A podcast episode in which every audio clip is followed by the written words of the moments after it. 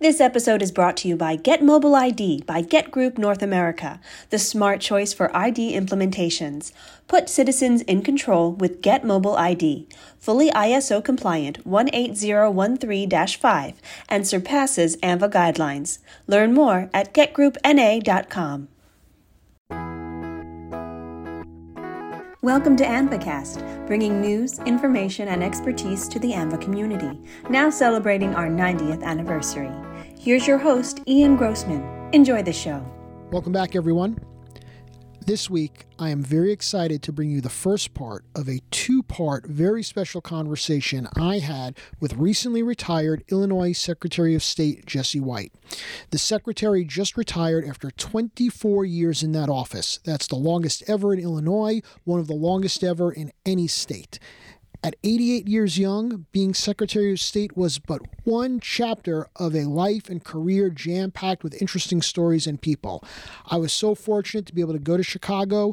We sat down in his Chicago office. You'll hear in a moment, I turned on my equipment and he just started telling stories. I didn't even get a chance to open the episode or introduce him. He just went, and it was amazing. You'll hear about the civil rights movement, knowing Dr. Martin Luther King Jr. himself, and so much more. And I really want to thank Henry Hoppt from the Secretary's office. Henry, who has been an engaged ANVA member, helped set this up, helped arrangement, and as Secretary White calls Henry, the mouth of the South in Illinois. So there's a shout out to you, Henry.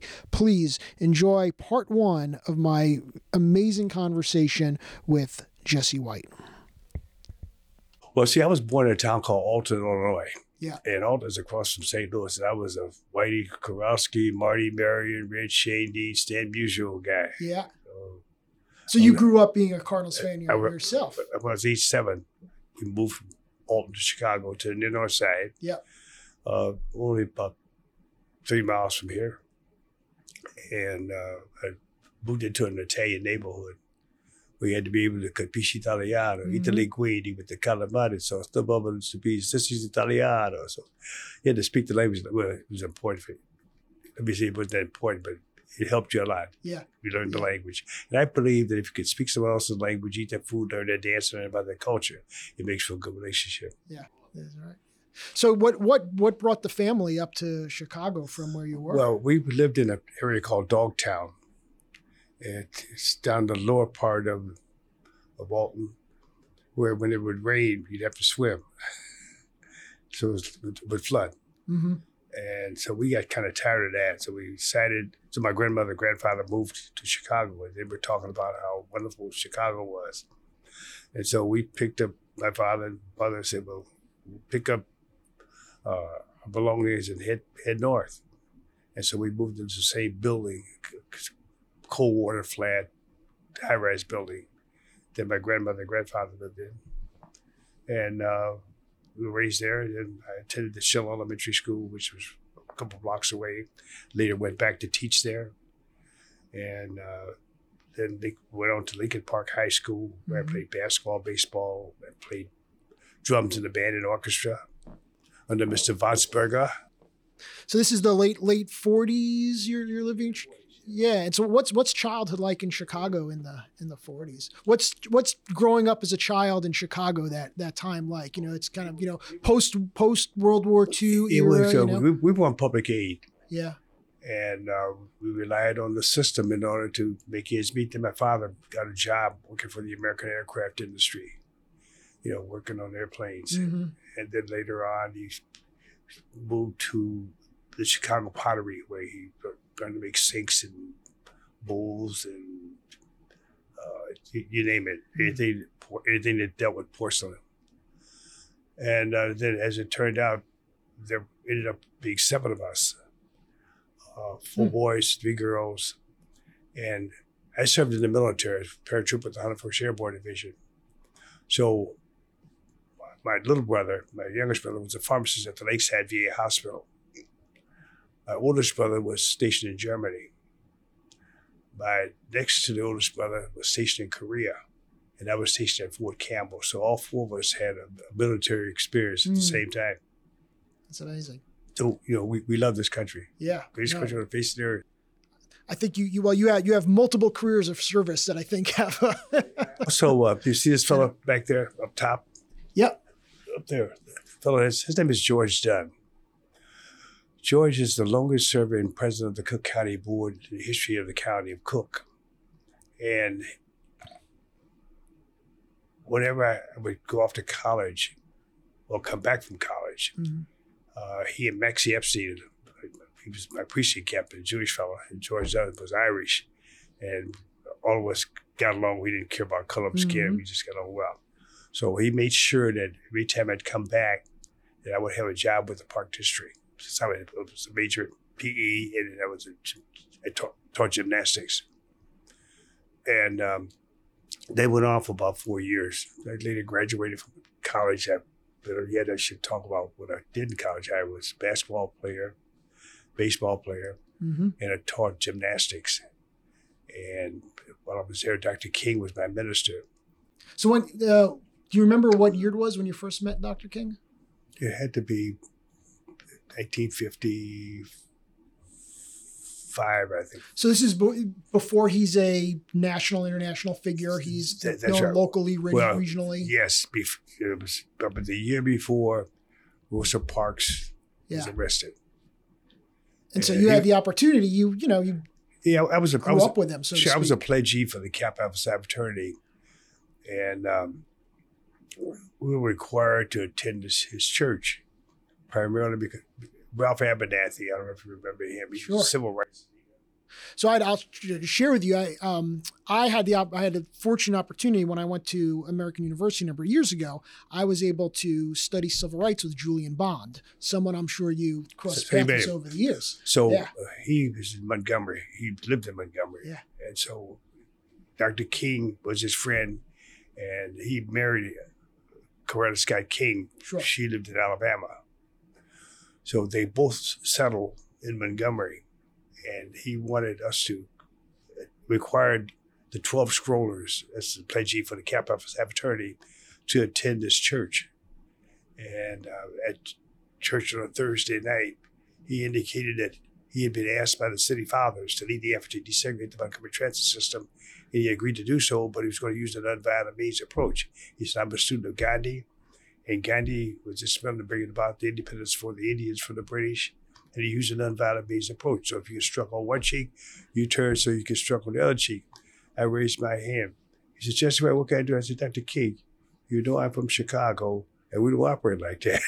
He said, no, just follow the script, and everything will be fine. Yeah. So was that a big culture shock for you when you first moved, having grown up in Chicago? I'd imagine going from there to go to school in Alabama, at a time, it might as well have been two different countries at that point in time. Yeah, you're absolutely correct. Because the first day I was in Montgomery, I got on the bus. I was going downtown to do some shopping. I paid the driver, and I sat behind him. And the people in the back, probably about 12 to 15 blacks were sitting in the back of the mm-hmm. bus, and they kept beckoning to me, making a motion to come back to where they were. I didn't know them, so I just kind of ignored them. But they made so much of a ruckus that the bus driver turned around, and he saw me, and he said, boy, can't you read? Did you see that sign that says, color, be behind that sign? I said, I paid you my fare. Your job is to drive the bus. I said, what's the problem? He said, you have to get back behind that side. No, I'm not moving. Mm-hmm. So the bus was going down this Dexter Avenue Street. He was going down the hill. Down the hill, we passed a cemetery. And then on the right-hand side, at the light, was a Texaco gas station, and on the north side of the gas station across the street was a squad car. And so as he's going down the hill, he said, I'll fix you. So he was going to get the police officer to give me, I guess, a curbside adjustment or something similar to that. Well, as he approached, he got off the bus, and he was waving at the squad car. Someone went through the red light, the squad car went off out after the fellow had gone through the red light, and he got back on the bus. And he said, you're a lucky SOB. Mm. And so we got downtown. It seemed like all of us got off the bus at the same stop. These 12 to 15 people surrounded me. He said, where are you from? I said, well, I'm from Chicago. I said, hey, you're in Alabama now. You have to obey the rules or the laws that have been set forth. Otherwise, they'll beat you up, they'll lock you up, and they'll throw away the key. The next time I got on the bus, I went straight to the back. So they had given me a sidewalk adjustment. But here you are, you're a teenager at the time, right? Yeah, I mean, could you have imagined what was about to happen, the change that was about to occur that you were there at the beginning on? I mean, it must have been unimaginable to think how much was going to change so quickly. Yeah, and my dream. It would happen. So after I graduated from college, I came back to Chicago, and I went out to Wrigley Field. Because even though you were playing baseball and basketball, you decided to go down the baseball path. Yeah, when I was in college, I played baseball, basketball, and taught gymnastics. Mm-hmm. And I think I hold a school scoring record in basketball. I'm only 5'8" and a half. But let me tell you, let me go back to the beginning. Yeah. After I had graduated from high school, I was scheduled to go to college, going to go to Beloit. But they looked at my transcript. I didn't have a sequence in math. So they turned me down. Ripon College said, we want you, no sequence in math. Northwestern University, no sequence in math. Tennessee State, oh, you're too short. You're only 5'8" and a half. Mm. Alabama State said, we'll take you. So I'm down in Alabama. And as it turned out, after I played basketball, baseball, taught gymnastics, and graduated, I came back to Chicago, went out to Wrigley Field, fell by the name of Bill Prince, who had watched me through high school and had watched me through college, white fella, liked me, and he thought that I would make the Cubs. Mm-hmm. So there were about 250 ball players, I guess. They only took 5, and I was one of the 5. And I'm scheduled, this was in 1957. So I'm scheduled to go to spring training. 4 days before going to spring training, I was drafted into the Army. So instead of going to spring training, I'm going to basic training at Fort Leonard Wood, Missouri. Wow. While I was at Fort Leonard Wood, Missouri, I received a letter from my school saying I had to come back to college in order to walk across the stage to get my diploma. I had graduated, but I did not have my degree, my diploma. So I showed the letter to my captain. He said, yes, no problem. We'll get you into St. Louis, get you on the L&M train to Montgomery. And then I didn't know what was going to happen then, but after I got off the plane, probably after I got off the train and walked across the stage, I was ordered to go to Maxwell Air Force Base. And I was catch a flight from Maxwell Air Force Base to Wright-Patterson Air Force Base in Ohio. Mm. And then from there, they were going to fly me into Scott Air Force Base in Illinois. And then from there, I was going to be transported into my base by way of military escort. Mm-hmm. So the plane took off, my first time on an airplane. And the plane almost fell apart in the sky because we got over Birmingham, Alabama, 100 miles to the north. I mean, the plane was going up and down. And so I put on the chute, and I asked the crew chief to open the door because I was going to jump. First time on an airplane, first time in a parachute. Wow. But I was not going to go down without a fight. So the captain of the airplane said, tell the soldier to sit down. We're going to go west toward Memphis. We'll round Memphis and fly on the northeast pattern to Wright-Patterson Air Force Base in Dayton, Ohio. And sure enough, we landed in Dayton. And the lieutenant said, Private White, your flight is ready for Scott Air Force Base in Illinois. I said, Lieutenant, I'm not ready to fly on another airplane. I've been on one. It scared the hell out of me. Mm-hmm. I don't think I'm up to it, to another airplane flight. So as it turned out, where's the bus station? So they gave me to the bus station, and I took the bus back into my base. 3 days later, I'm on the base, and I see this fellow with a uniform on like the one right there in the corner. I said, Sergeant, I said, what unit are you with? He said, 101st Airborne Division. I said, what do you do? He said, we jump out of airplanes. I said, well, how can a person like me become a part of a unit like yours? He said, what do you have to offer? I said, well, I'm a college grad. He said, we have a lot of college grads. He said, is there anything else you do? I said, I'm a professional baseball player. He said, come on, don't kid me. You're not a professional baseball player. I said, yes, I am. He said, prove to be a professional baseball player. I said, well, my barracks is about 3 blocks away. I'll go get my contract. It's in my duffel bag. So I ran 3 blocks, came back, showed it to him.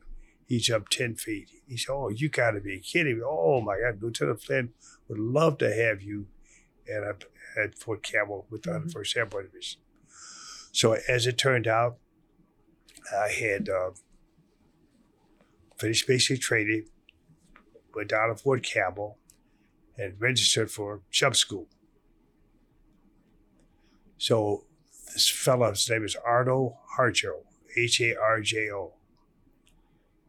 He was in charge of jump school. He walked over to me, put his finger in my chest, and he said, Private White, every time I see you, or every time our eyes meet, you have to give me a gig.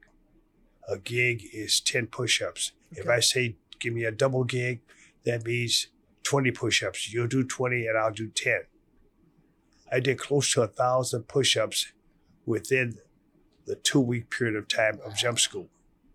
And so my other troopers were saying, why is he picking on you? I said, I don't know. Did you do something to him? No. Did you say anything to him? I said, no, I was just standing in line with you guys. They walked over to me and told me, and whenever I see you, you got to give me a gig. And if I say a double gig, that means 20. And if I do 20, he's going to have to do 10. Mm-hmm. So on the 3rd week of jump school, you actually jump out of airplanes. 2 jumps on a Monday, 2 on a Tuesday, and 1 on Wednesday. And then you have a graduation ceremony that day on a DZ, which is a drop zone. So after the ceremony was over, he walked over to me. He said, Private White, so you're a hell of a soldier. I would be honored if you would have dinner with me and my wife and my family at my home in Clarksville, Tennessee tonight. Mm-hmm. Tears came down my eyes. Like the first time I had really shed any tears. I was beside myself. And so I just hoped that you would go to your cell phone and pull up this guy, and you'll see what a fella he was. I think he's got about over 100 medals for bravery and gallantry. And so after I had finished my tour of duty in the military, matter of fact, while I was there, we took off with 10 aircraft to Caracas, Venezuela. Vice President Nixon was spat upon, stoned. And so we had been ordered to come to his rescue. So we took off from Fort Campbell by 10 aircraft. Got over the Gulf of Mexico, turned around and came back. 1st Marine Division had landed, clearly unrest. Lieutenant said, Private White? No, he said, we have been ordered to return to our base at Fort Campbell. And it's going to be a night jump at your motor drop zone. We had never jumped at night, always during the day. Mm-hmm. And that's tricky. So we all jumped, the 10 aircraft all jumped, and no one was hurt. And since then, I've done 3-night jumps, so I became acclimated to it. And so after I had finished my tour of duty, I came back to Chicago, put my uniform in the closet, got my ball bat and glove, and headed off to Base, Arizona for spring training with the Chicago Cub Organization. Changed one uniform for the other uniform. Yes, but now I'm trying to figure out why this fellow was picking on me. Mm-hmm. And someone heard me talk about it in this office. Here we are many, many years later. He said, he probably was picking on you because he heard that you were a professional baseball player and he thought that I was going to be looking for some preferential treatment. And the light came on. And I said, that was probably it. Mm-hmm. And I thought I was big stuff. Yeah. I didn't carry myself like that. I didn't act like that. Sure. I didn't say anything that would indicate that. But I think he heard that I was a baseball player and that I was a softie. He turned out that I had the right stuff, and as a result of it, he asked me to join, but he and his family had his home for dinner. Yeah. You remember going to that dinner? That's a core memory. I can't remember what I had, but I was beyond myself. I was floored by it all. And I saw awards all over the place. Sure. It was an eye-opening experience. The family was wonderful. He was gracious. Did you ever reconnect with him many years later, or once you were out of service? So I'm telling the story. I said, well, let me look this fellow up. And I did, and he passed away. And I just wish I could have seen him before that happened to thank him for helping me to be able to dig within myself to find out I had more going for me than I give myself credit for. Sure. Which I'm sure appeared as lessons throughout your life later on. Oh, yeah. And that's a prelude to what happened to me when I was running for this office. Mm-hmm. I was my precinct captains asked me to seriously consider running for Secretary of State. And I said, no African-American had ever run and had been successful in running for this job. Mm-hmm. They said, well, we think you have the right stuff. I said, well, I'm enjoying being the Cook County Recorder of Good Deeds. They said, well, there's a bigger picture out there. We think that you can get elected to the office of Secretary of State. I said, what is your pleasure? They said, well, can you speak with the chairman of the party, Speaker Madigan? I said, okay, fine. I served in the General Assembly because I'd spent 16 years in the Illinois General Assembly. So you had already won elections. The idea of running for office wasn't a new concept. That's right. It was the statewide office that was a different lens. Served 16 years, represent probably the most diverse district in the nation, Lincoln Park, DePaul, River North, Streeterfield, the Gold Coast area, Magnificent Mile, Cabrini Green, Ranch Triangle, the list goes on and on. Mm-hmm. 83% white, probably 5% black, 10% black, 5% others. And so I walked down the street after I asked Speaker Madigan for a meeting. And I said, what can I do for you, Jess? I said, Mr. Speaker, do I create a problem in my desire to run for Secretary of State? He said, well, yes, you do. I said, can you elaborate on that? He said, well, all of the people who are running for the constitutional offices are from Cook County. And we need someone from Southern Illinois or Central Illinois so that we'll be able to have a solid ticket so that we can carry the day. I said, that sounds good. I said, who do you have in mind? She said, about Penny Severns. I said, oh, I know Penny. She's a senator from Decatur. Yes. And then or Glenn Pichard, a former congressman. So he said, they said, there's a fellow by the name of Tim McCarthy. I said, well, who is Tim McCarthy? He says, Tim McCarthy is a Secret Service agent who took a bullet for President Reagan. I don't know him. I don't trust him. And I think he's a Republican. I said, okay, thank you very much, Mr. Speaker. So I left.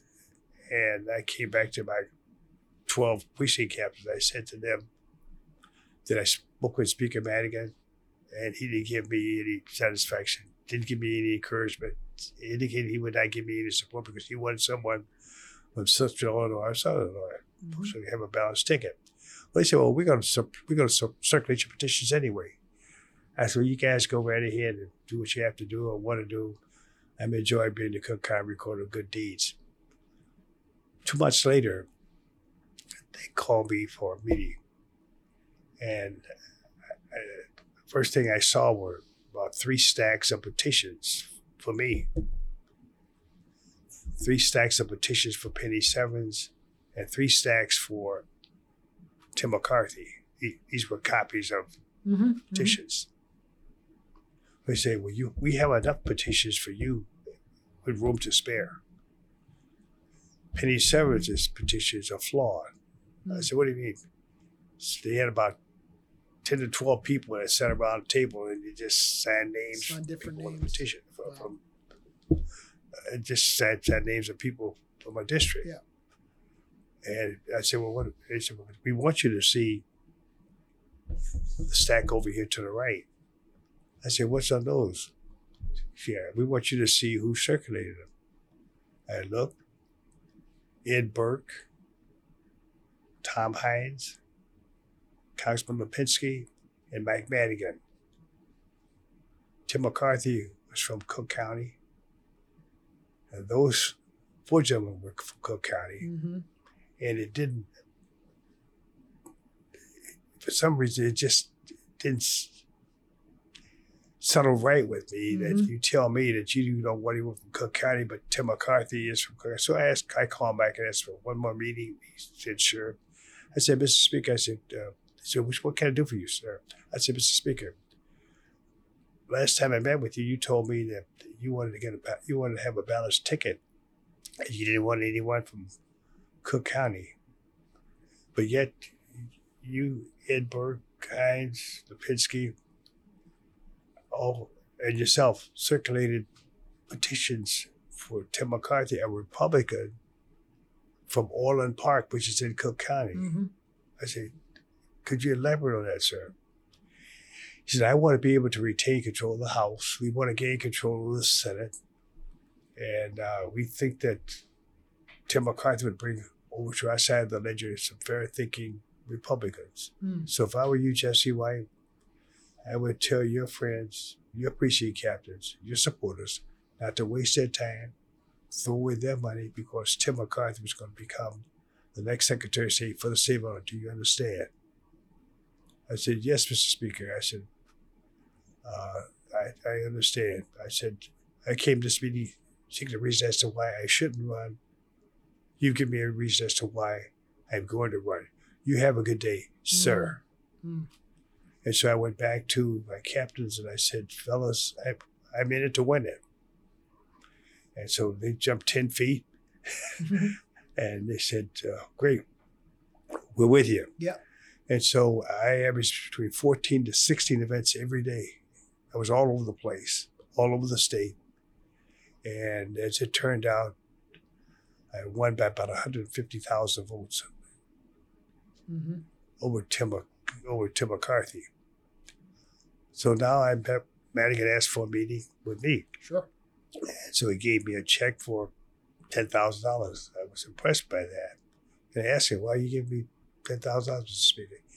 He said, your next opponent is going to be Al Salvi. He's a senator for Wakanda, and you're going to need some resources. I want to give you an early start. I said, okay, thank you, sir. We hugged each other, shook hands, and we've been friends ever since. It was water under the bridge, and you were able to move forward. That's exactly right. He did what he thought he had to do, and I did what wasn't personal. He was making a political calculation. That's right. That's he got right. wrong, but he manned up to it, and friendship. He and I are friends. Yeah. And I understand what he did. I don't hold that against him, but I just didn't like the idea of him lying to me, saying he wanted someone from outside of Cook County. Sure. This doesn't smell right. Yeah, other than that, we're fine. Now that's a leap that I want to go back from, because we went from talking about coming out of the service, going back to spring training from basic training, and then to running for Secretary of State. There's about three other careers in between there. I know you had. Okay, well, sure. One day, every Monday night, I used to meet with President Dunn and Alderman Burton Terrace and Mike Siegel at the ward headquarters at 945 North State. And President Dunn, and we used to, after we meet with, and this is the problems of the people of the ward, we would eat at Eli's restaurant on Chicago Avenue. And so while we were eating, he said to me, this is President Dunn, he's the longest serving president of the Cook County Board, the history of the County of Cook. He said, Jess, I'd like to know if you would consider running for state representative. I said, we have a state representative, Robert Thompson. He said, well, he's going to retire to Cassopolis, Michigan, and we needed a replacement, and we think that you would be ideal. I said, Mr. President, I enjoy knocking on doors, circulating petitions, and talking about the candidates of my choice. But I don't think I would do very well being an elected official. He said, well, will you think about it and let me know next week? I said, well, sure. Every weekend during the winter months, I used to drive up to Schuss Mountain in Massillon, Michigan. I would ski. And I'd done that for many, many years. But on this particular occasion, there was this one hill that I was never able to negotiate. It had deep moguls. And not once had I ever been able to go down it successfully. Well, this particular day, I went down 12 times without falling. I said, my God, if I can handle this hill, I can certainly handle the political arena. So I came back, and that Monday morning, I met with him. I called him and told him he had his candidate for state representative.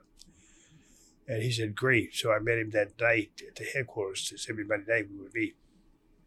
And I asked, I said, Mr. President, what's the African-American percentage in the district?